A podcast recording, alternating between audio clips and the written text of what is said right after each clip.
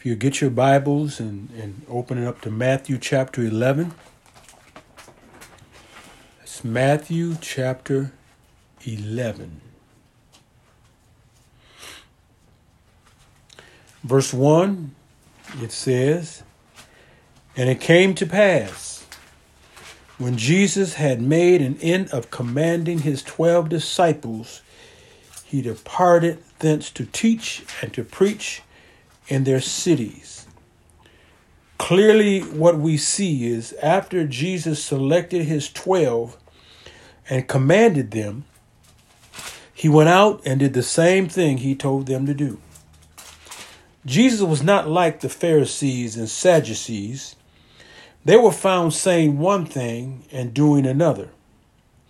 In verse 2, it says, Now when John had heard in the prison the works of Christ, he sent two of his disciples and said unto him, Art thou he that should come, or do we look for another? John had disciples following him as well as Jesus.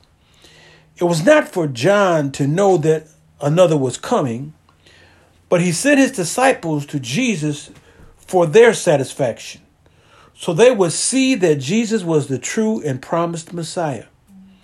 John was assured of it by a sign from heaven at Jesus' baptism. When the windows of heaven opened and it was spoken, This is my beloved Son in whom I am well pleased. Jesus answered and said unto them, Go and show John again those things which you do hear and see. The blind receive their sight, and the lame walk.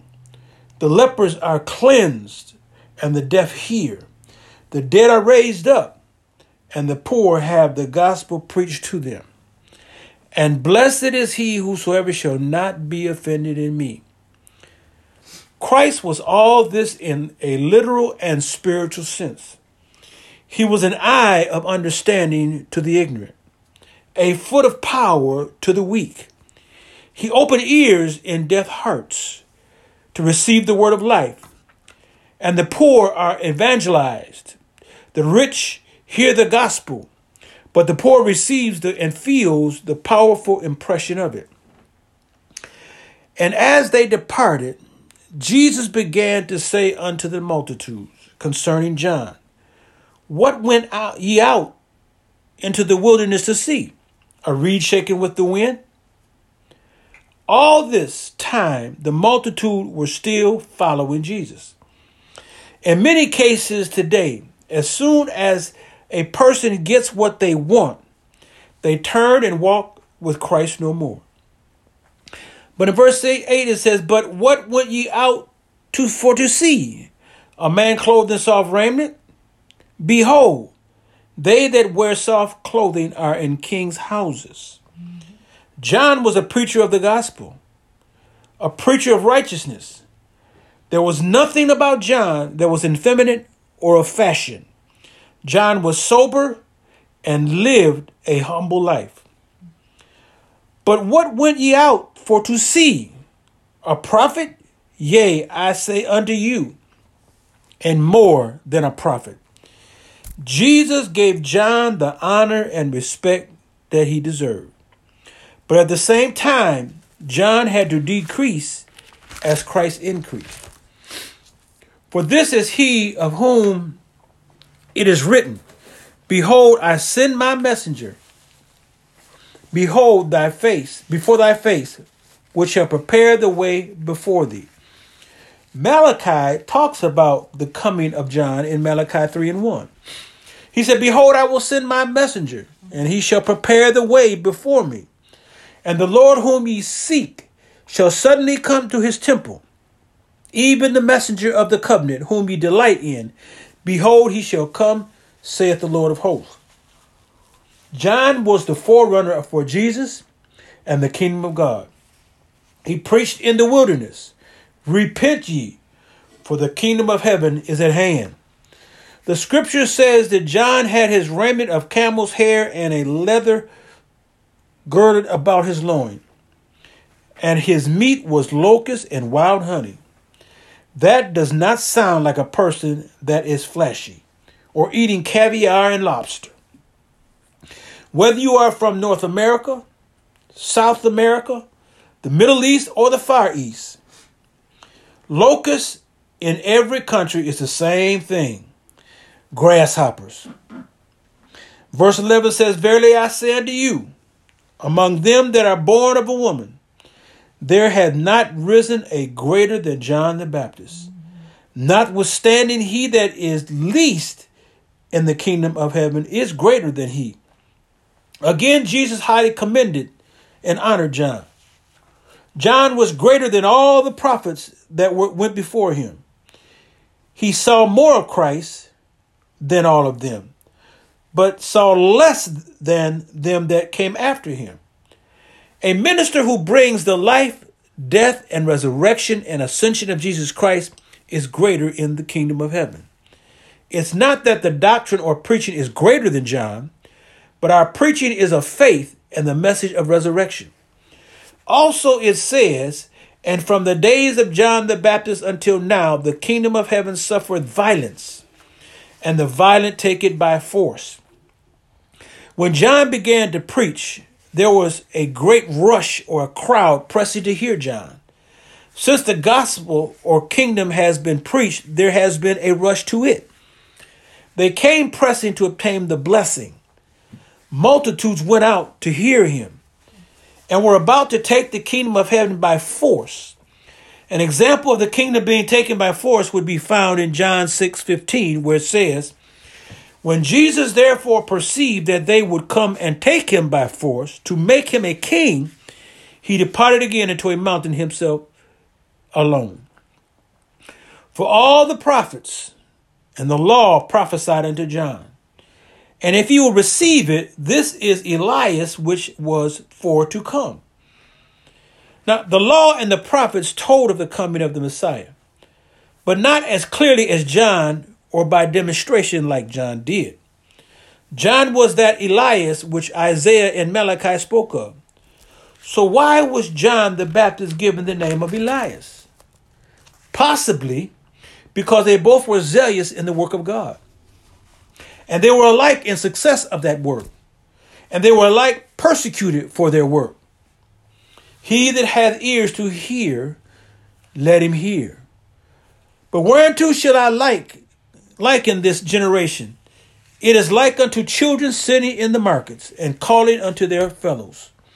I think we call we we all can say that the children of this generation is nothing like when we were growing up. And saying, We have piped unto you, and ye have not danced. We have mourned unto you, and ye have not lamented. There is nothing Christ says that attracts the Pharisees to embrace the gospel. They are like children where nothing would please them. The Pharisees were so critical and unpredictable, God Himself could not please them. The world and the people in it has become so vain and critical. All they care about is themselves and what is for them. They don't believe the gospel because one, it is not being taught by preachers. Two, it is not being lived by those that receive it. And three, it is not being believed by many that hear it. For John came neither eating nor drinking and they say he had the devil. The Son of Man came eating and drinking, and they say, Behold, a man gluttonous and a winebibbler, a friend of publicans and sinners, but wisdom is justified of her children. Jesus and John each besought the people to prepare for the kingdom of God. But the people spoke of one as too strict and at the other as too lenient and wouldn't be won by neither. To justify themselves in rejecting God's counsel, they defended and maintained that John's conduct was demonical and that of Jesus was criminal. What we say today to justify and reject the counsel of God is you are so heavenly minded, you are no earthly good. Or you are so earthly minded that you are no heavenly good. Either way, the world will not accept the counsel of God today. But the lives and works of Jesus and John were both directed by the wisdom of God And all those who are wise towards God and abide by his word and guidance are the children of wisdom and are justified by that wisdom. Then began he to upbraid the cities wherein most of his mighty works were done because they repented not. Mm-hmm. The more God has done to draw men unto himself, the less excusable are they if they continue in iniquity. So Jesus began to reprove, rebuke, and denounce heavy judgment. Here's what he began to say Woe unto thee, Chorazin! Woe unto thee, Bethsaida! For if the mighty works which were done in you had been done in Tyre and Sidon, they would have repented long ago in sackcloth and ashes. Chorazin, along with Bethsaida and Capernaum, was named in the Christian Gospel of Matthew and Luke as cities where Jesus performed his mission. However, because these towns rejected his message or because they had not changed their ways, Jesus spoke this.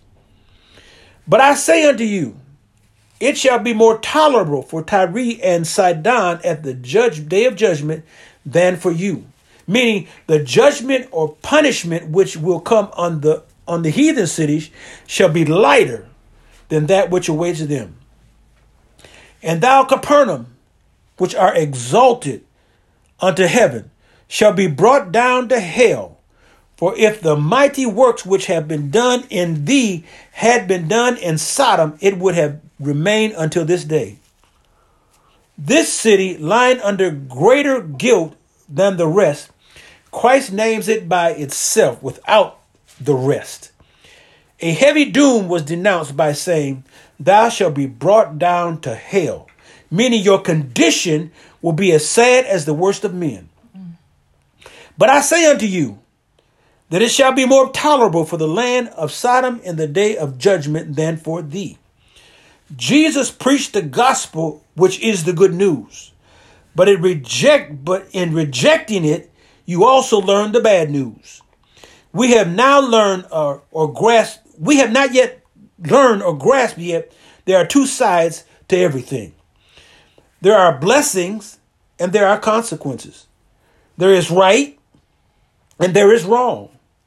There is good and there is evil. Depending on what you choose, you will live one or the other. At the time, Jesus answered and said, I thank thee, O Father, Lord of heaven and earth, because thou hast hid these things from the wise and prudent, and has revealed them unto babes. In spite of those that will not turn or listen, Jesus gives thanks to those who have been given and will by wise and prudent. Excuse me, by wise and prudent, Christ means the worldly wise men, particularly the scribes and the Pharisees. From them, God did, did hide judgment and the mysteries of the gospel because they had closed their ears and eyes. God did not put darkness into them, but they were left to their own darkness by denying the light which they had no, had no desire to see. Verse 26 says, Even so, Father, for so it seemed good in thy sight. As if Christ had said, Father, thy election and choice pleases me, as being the choice and good pleasure of thy wisdom. All things are de- delivered unto me of my Father. And no man knoweth the Son but the Father. Yeah. Neither knoweth any man the Father save the Son, and he to whomsoever the Son will reveal him.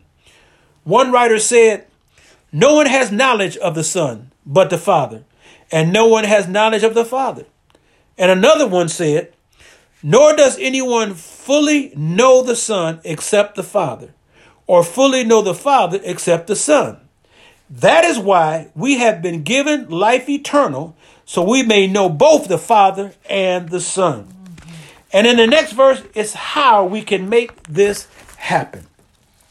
Jesus said, Come unto me, all you that labor and are heavy laden, and I will give you rest. Come to me if you are troubled, if you are weighted down. How many have ever experienced this? Who or what have who or what have are the things people turn to? How did that work? Mankind turns to drugs, drinking, violence, sex, murder, always working to drown out the trouble. In fact, mankind has turned to about everything you will find in Galatians 5 19 through 21, which are called the works of the flesh. Mm-hmm. But let me read what it says in verse 16 and 17 of Galatians 5. Verse 16 says, This I say then, walk in the Spirit, and ye shall not fulfill the lust of the flesh. If you come to Jesus, you will not have to go to the flesh. For the flesh lusteth against the spirit, and the spirit against the flesh. And these are contrary the one to the other, so that you cannot do the things that you would. In other words, the flesh fights against what the spirit wants or needs. We must remember what it says in Romans 8 and 1. There is therefore now no condemnation to them which are in Christ Jesus, who walk not after the flesh, but after the Spirit. And verse 5 says, For they that are after the flesh do mind the things of the flesh, but they that are after the Spirit, the things of the Spirit. Also in verse 6 and 8 through 8 it says, For to be carnally minded is death, but to be spiritually minded is life and peace. Because the carnal mind is enmity against God, for it is not subject to the law of God, neither indeed can be. So then, they that are in the flesh cannot please God. So when you come to Jesus, you cannot come according to flesh, in the flesh, or by the flesh, because flesh cannot please God. But this is what we need to do. Verse 29 says, Take my yoke upon you and learn of me, for I am meek and lowly in heart, and ye shall find rest unto your souls. Take the word of God. Take the things that Jesus has spoken. Learn of his teaching and what he did in all circumstances. Examine how Jesus dealt with his enemies. Only then, and then only, can you find the rest your souls need. Note it said rest unto your souls, not flesh. Flesh will never be satisfied or rested. Flesh rejects everything Jesus teaches. Remember, the flesh fights against the spirit, and the spirit against the flesh. Verse 30 For my yoke is easy, and my burden is light. Christ's service is easy to a spiritual mind. When you take the yoke of Jesus, it is easy as a spiritual service, delightful to a spiritual mind. It is easy as assisted service, considering we work not in our own strength, but in God's. It is easy when accustomed, though hard to beginners. It is easy to develop because the further we walk, the sweeter our way. It is easy because it is the most gainful service, having the assurance of an eternal weight of glory as the reward of our obedience. By that, our Lord can say to his followers, My yoke is easy and my burden is light. And by that, I can say, My time is up and I thank you for yours.